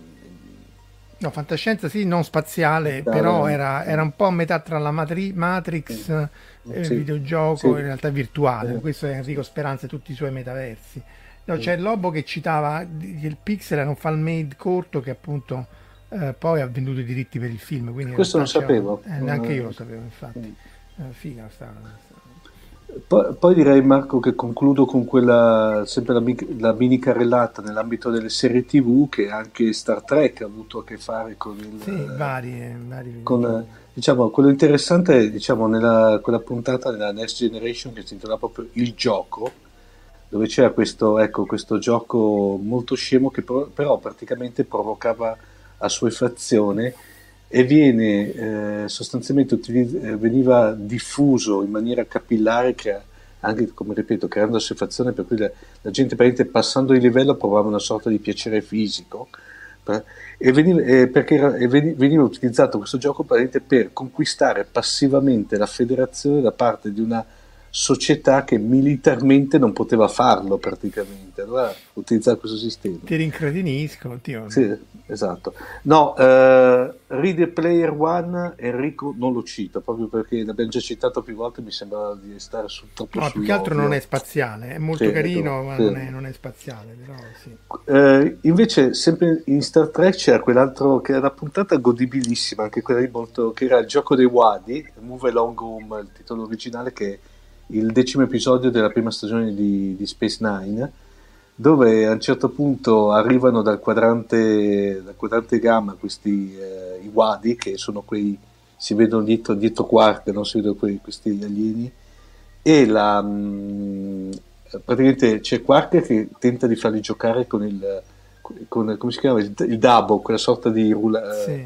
di, eh, ah, di roulette, roulette, sì, roulette, roulette ma a un certo punto loro dicono come dire Dabo is for boy eh, praticamente mentre invece il nostro gioco era, era for men praticamente tirano fuori questo gioco che la cosa buffa che proietta i giocatori all'interno di questa sorta di realtà virtuale praticamente e i giocatori diventano loro stesse le pedine ma era molto interessante perché c'erano alcune situazioni molto strategiche carino come un... anche perché la chiusura secondo me era divertente che dicevano sì. a noi vogliamo uscire vabbè uscire cioè non, sì, era, non, non sì, c'era il topo scherzava rischi esatto. che muori oppure dice no, no. uscire esci, basta, esci, che problema ma, c'è ma era veramente carino anche perché si vedeva poi Quark che secondo me l'aveva sterzata dei Ferenghi visto dal punto di vista umano e da quell'episodio lì pian pianino dopo si diventano personaggi sì. strettamente simpatici poi da essere dei comic sì, relief dei, sì, dei, dei, pessimi nemici mm. eh, Quark tut- anche il figlio soprattutto Nog eh, hanno un'evoluzione notevole in, in mm. Deep Space Nine da questo punto di vista eh, è molto ben studiata Ragazzi, siamo un'ora e mezzo. Luca, vuoi chiudere su qualche altro film? Ma volevo... lasciati? Uh, no, allora volevo citare almeno un, un, paio di titoli che forse trascendono un pochino quello che è il tema di cui che un po' è stato il filo conduttore di questa puntata sul videogame spaziale, cioè in cui tu sei nello spazio. Eh, allora, volevo prima di tutto citare un uh, Stellaris, che invece è un gioco di quelli che si chiamano i 4X, Explore, eh, adesso non mi ricordo mai le 4X che cosa sono, ma comunque quelli giochi tipo che sono iniziati con Civilization, in cui esplori, costruisci, conquisti, eccetera, e che è basato nello spazio, è estremamente interessante, estremamente complesso, anche estremamente stilizzato e anche mh, mm, insomma anche Stellaris, come tanti di questi giochi, ha una sua cultura all'interno eh, che è riassumibile in una canzone che è uscita eh, qualche anno fa e che voi potete trovare tranquillamente all'interno di YouTube e che vi farà morire dalle risate, che si chiama, adesso ve lo dico subito perché non me lo so, sto ricordando, eh, auto, ehm, eh, era, se mi ricordo bene, Genocide is Fun, eh, che tra l'altro è basato su una, una canzone eh, che eh, diciamo che non ha niente a che vedere con la fantascienza e che eh, insomma in qualche modo riporta quello che è il tema generale di Stellaris ma di molti di questi giochi alla Civilization in cui tu fondamentalmente stermini in realtà eh, è, è difficile che tu crei una situazione del genere per essere un buon vicino di casa delle altre civilizzazioni stellari. In genere lo fai perché queste civilizzazioni le vuoi sterminare. Ed è interessante che comunque questa politica molto aggressiva all'interno di questo genere di videogiochi e che è una politica fantasy ovviamente perché poi nel, nella realtà fortunatamente non è così facile eh, diciamo diventare il dominatore di, di, di un universo uccidendone tutti gli altri abitanti. Però il fatto che questa diventi una specie di possibilità continua, evocata sempre e che a un certo punto abbia fatto eh, addirittura generato una specie di eh, serie di, di, meme e, e, di battute, la dice lunga su, insomma, su anche un po' chi gioca, un certo tipo di cultura che sta dietro a certi videogiochi. Stellaris, tra l'altro, è molto buono, è molto interessante, però è impossibile scappare a questa idea che poi sei lì per ammazzare il tuo vicino. Gli altri giochi che non sono giochi sono invece i, diciamo, che sono dei giochi perché sono venduti su Steam e sono sviluppati da eh, come se fossero videogiochi, ma sono i giochi che non capitano nello spazio, ma sono lo spazio. Quindi stiamo parlando dei simulatori spaziali, da Space Engine a eh, Universe Sandbox a Gaia Sky di cui stavo parlando prima, cioè questi eh, contenitori che normalmente prendendo dei dati da pubblicazioni scientifiche, eh, in genere adesso dal catalogo Gaia oppure dai tutti i vari cataloghi eh, che adesso sono disponibili tramite Simbad ehm, in, in rete, ricostruiscono fondamentalmente l'universo attorno a noi e con un po' di aiuto di generazione eh, di, di, praticamente generazione fatta col computer ti permettono di saltare da un pianeta ovviamente immaginario all'altro su stelle che magari esistono, magari conosciamo, sappiamo che c'è la stella, magari sappiamo che c'è l'exopianeta, non abbiamo idea di come sia la superficie, quindi la superficie è inventata, ma sono interessanti perché sono prima di tutto assolutamente completamente single player, ma sono esperienze estremamente eh, solitarie in Universe Sandbox c'è la cosa aggiunta del fatto che tu puoi simulare attraverso meccanismi tipici del, della meccanica newtoniana collisioni, eh, sistemi solari inventati in cui a un certo punto al centro c'è un buco nero per cui vai a capire che cosa succede Bellissimo. quando metti cioè, il buco nero al posto del sole, la famosa, eh, quello che tutti vogliono scoprire, cosa succederebbe se mettessimo un buco nero al posto del Sole, ovviamente se la, a parità di massa, al di là del fatto che moriremo tutti, di, moriremo tutti congelati, non succederebbe niente. E questo è interessante perché sono piuttosto realistici. E questo è un sotto questa idea del, del, simulatore spaziale realistico è una, una sotto sotto sotto sotto cultura sottobranca che però è piuttosto interessante perché ha generato dei titoli che sono veramente eh, interessanti, ma che non avranno mai la possibilità di competere con un EVO online, perché poi tutto sommato la gente all'interno del videogioco non cerca il, il, momento, diciamo, anche di cultura, magari lo cerca pure, però in genere cerca il momento di rilassamento, il mm. momento anche un po' di sense of wonder, però all'interno di quello che è un contesto, che è un contesto che ti distragga. Ecco, eh, scusa Luca, eh, fa notare Enrico Speranza e magari rigiro, ti, mi, mi appiglio alla sua, alla sua nota per, per, farti la domanda. Celestia, per esempio, potrebbe essere in senso allargato. Lo è, una... però Celestia è morto. Mm. Celestia purtroppo. Celestia è stata. Eh, no, Celestia è stato forse il primo di questo filone che ha, ehm, diciamo, ha, ha, avuto un'esplosione, ha avuto un, Celestia soprattutto ha avuto tutta una serie di di mod, di, di, di modifiche fatte dai, dai, fans, fatte dagli utenti che avevano delle cose veramente deliziose, però ormai con, ripeto, con eh, Space Engine eh, n- non sono mai, la mia sensazione è che Celestia non sia mai riuscita a recuperare lo spazio eh, e il tempo che loro hanno perso nel periodo in cui fondamentalmente il, il, la piattaforma non veniva più non veniva più eh, diciamo gestita. Peccato perché a me piaceva molto. Io sicuramente, poi io sono un grosso fan dei, dei planetari interattivi di tutti i tipi, Stellarium soprattutto, ma insomma anche Carte du Ciel, eh, eccetera. E, e, quello era il, molto bello, cioè era molto interessante perché da un lato ti permetteva di avere il planetario, dall'altra parte ti permetteva di andare a esplorare la, la galassia. Mm. Space Engine, che è nato come freeware, esattamente come Celeste, adesso poi viene venuto su Steam, e parte da quella, da quella idea, ma la espande su tutto, cioè ben oltre addirittura il superammasso della Vergine. Va a coprire una, una sfera di un miliardo di anni luce eh, con questo misto, ripeto, di, di, di, generazione fatta dal computer e dati reali, eh, è, un, eh, è un settore secondo me interessante, ma fatalmente di nicchia. Ecco.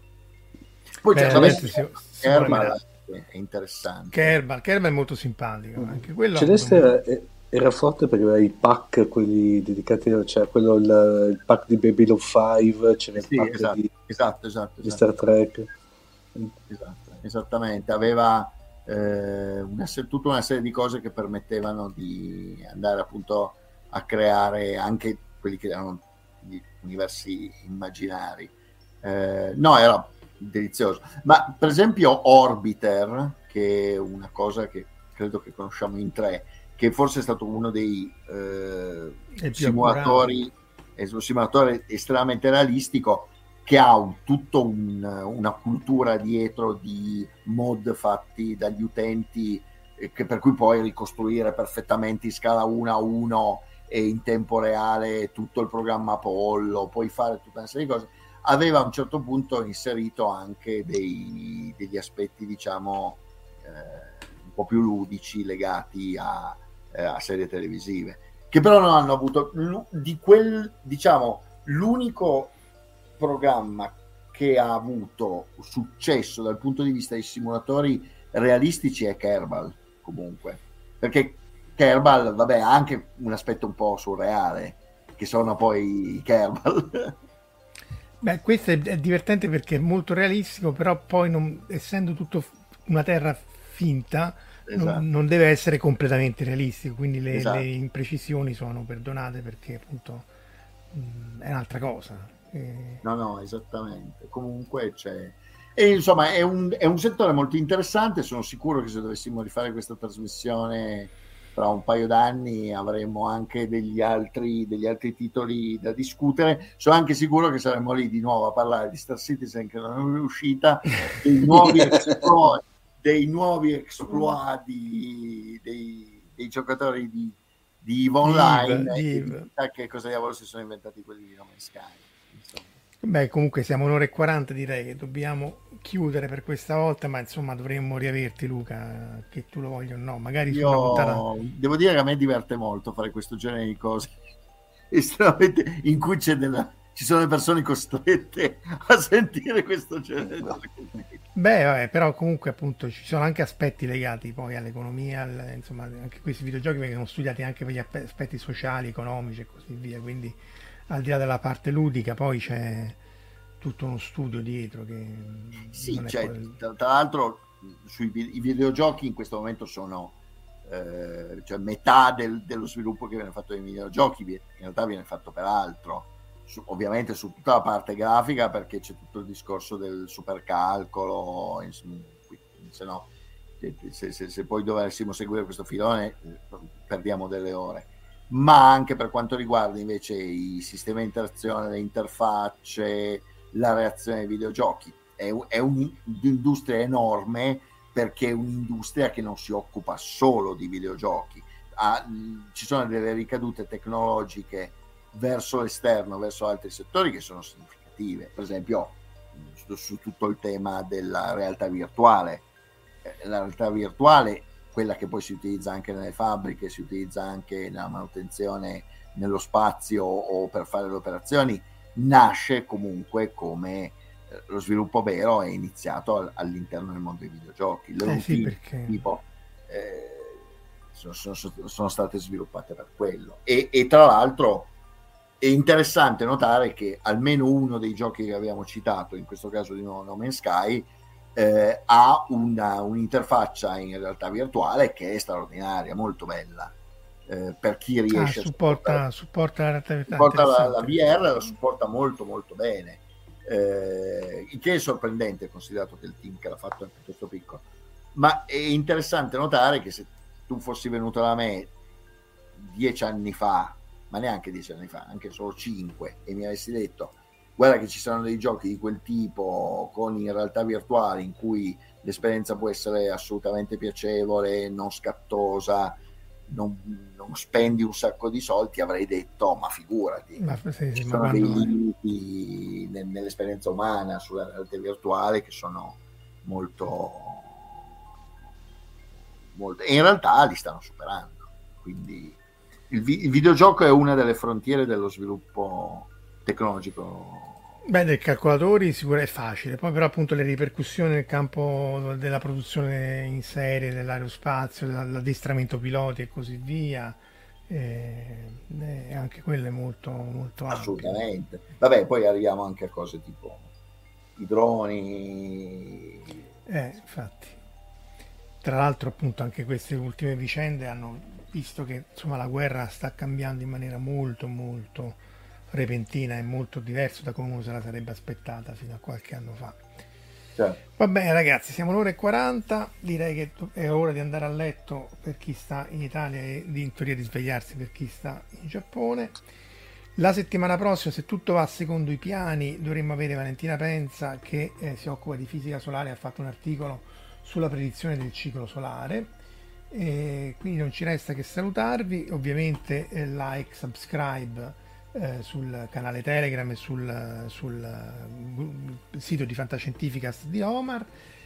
Eh, anche YouTube se volete, ecco, al vostro buon cuore. Salutiamo anche chi ci sentirà offline dopo e buon fine settimana e grazie a tutti. Ciao. Grazie a tutti. Ciao. Ciao, ciao, ciao.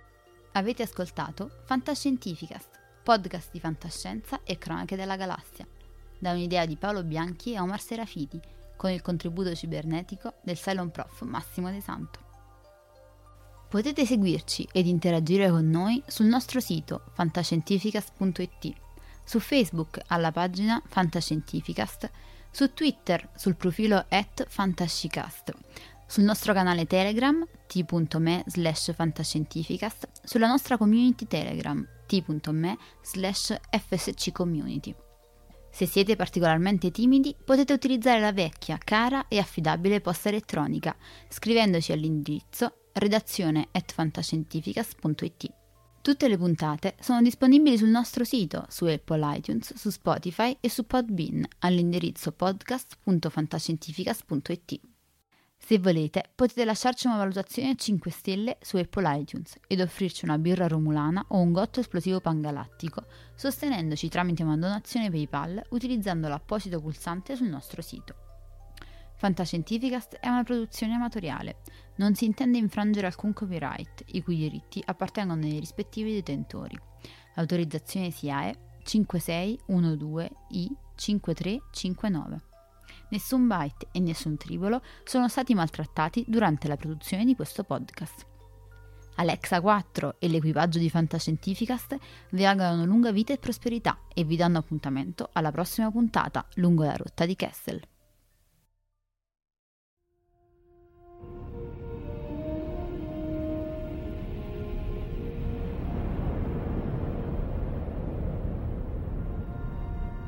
Certo che hanno una gran bella nave e hanno un capitano ancora più grande.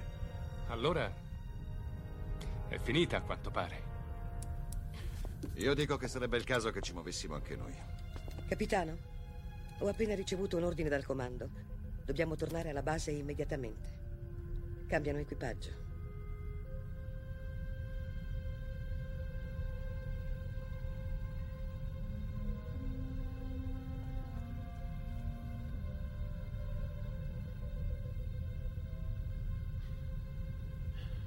Se fossi umano, penso che ora la mia risposta sarebbe andate al diavolo.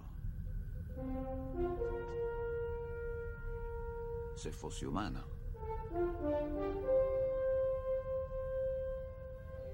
Che rotta, capitano.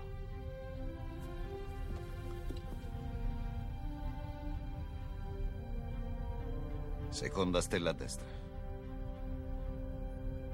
poi dritto fino al mattino.